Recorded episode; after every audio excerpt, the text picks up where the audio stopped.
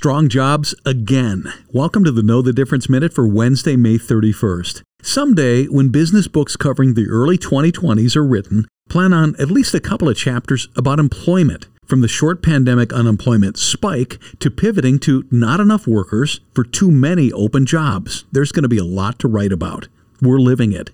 Demand for workers drives up wages, which contributes to inflation.